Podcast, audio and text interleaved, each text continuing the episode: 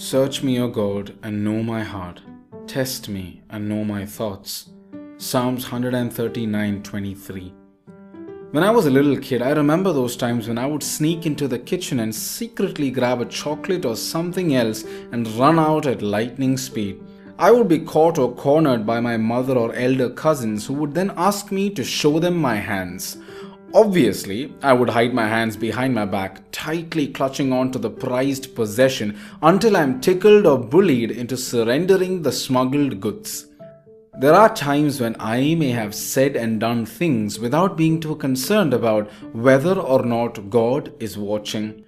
There are so many times when in my life, because of all that I have done, I wouldn't have dared to face God and to ask Him to search me and to know me.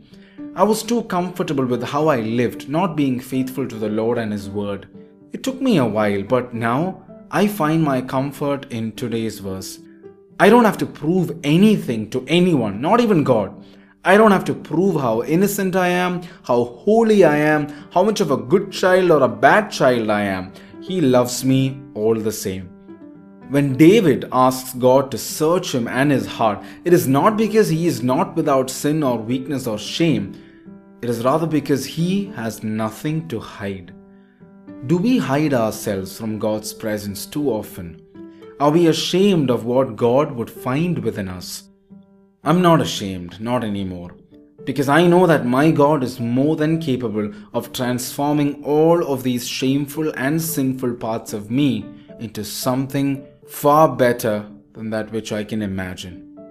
In Jesus' name, I pray that each one of us may open our hearts and our minds towards the Lord, not ashamed of what He may find within us, but rather hopeful that He will transform us.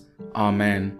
Jesus, Mary, Joseph, keep us safe this day and bless us.